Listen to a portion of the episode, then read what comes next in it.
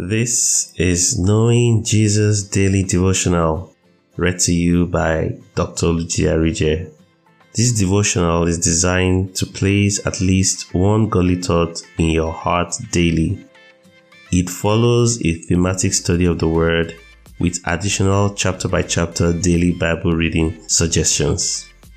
These study approaches aim to give you direction in your study of God's Word in order to help you achieve breadth of knowledge while starting you up in exploring some of its depths.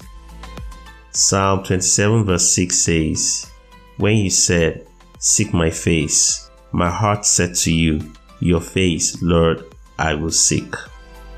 Have a blessed time considering God's Word today. June 17 Divine Guidance by the Still Small Voice. Our text for today is taken from two scriptures. 1 King chapter 19 verse 12. And after the earthquake, a fire, but the Lord was not in the fire, and after the fire, a still small voice. Romans chapter 2 verse 15. Which show the work of the law written in their hearts, their conscience also bearing witness, and their thoughts the meanwhile accusing or else excusing one another. Our considerations for today. So far, we have considered the Word of God and the inner witness of truth as the ways by which the Holy Spirit gives us divine guidance. We have a few more to consider.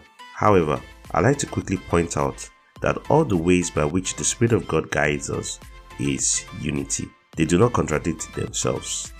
For instance, the inner witness cannot give us directions that are contrary to the Word of God. In fact, the Word of God is the litmus test of divine guidance. It cannot be divine guidance if it is contrary to the Word of God. Today, we'll consider what scriptures call the still small voice. Our conscience is the voice of our spirit. The word conscience means the judgment of the mind respecting right and wrong. The voice that we hear within us sometimes commend us and at other times condemn us. It is, however, never overwhelming or urgent, but a gentle, still voice. It does not insist, rather, it presents us with the situation of the matter and allows us to make our decisions. Because of the gentleness of this voice, we can easily override it, and we have often done so to our disadvantage. Now, understand this everyone has a conscience, but the functioning of our conscience is determined by what we feed our spirit and mind with. If we feed our spirits with lies, sin, and evil thoughts, our conscience will be corrupted and impure.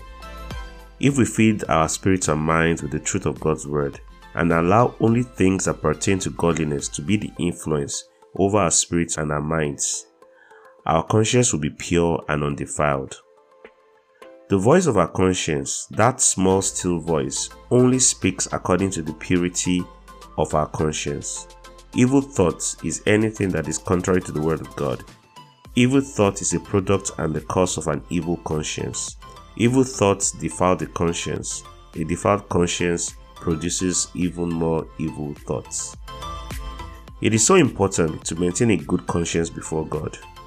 Some of the hardships we have come into in our lives have been because of not maintaining a good conscience or not responding to our conscience prodding and promptings. There are therefore two critical points to be made. We must maintain a pure conscience that will be able to constantly prompt us in the line with the will of God, and we must yield to the promptings of our conscience, that still small voice by which God many times gives us divine direction. A good conscience is one that is able to differentiate good from evil according to the divine law of God and insists only on the good. For us believers who have renewed our minds to the Word of God, our conscience is a veritable tool in the hand of the Spirit to know how to order our steps in life. Don't ignore the voice of your conscience. Don't do anything against your conscience. And definitely, don't allow your conscience to be dried up as though burnt with fire. If you allow this, your conscience will not be able to respond to the Spirit of God in you or guide you with the truth. But note this your conscience is not the ultimate because God's word and God is greater than your conscience. So sometimes, even your conscience may condemn you, yet God has approved you. This is our status of righteousness. Sometimes we feel condemned, but God says, I have forgiven you. So, when your conscience stands against God's word, believe God's word because the word of God is the truth. Your conscience will catch up as it is educated by the truth of God's word. Now, take this declaration of faith with me. I declare today that I allow the word of God to renew my mind in all truth so that my conscience remains pure and free of offense. In Jesus' name, Amen. Our Through the Bible in one year chapters for today are Judges chapters 1 and 2. God bless you.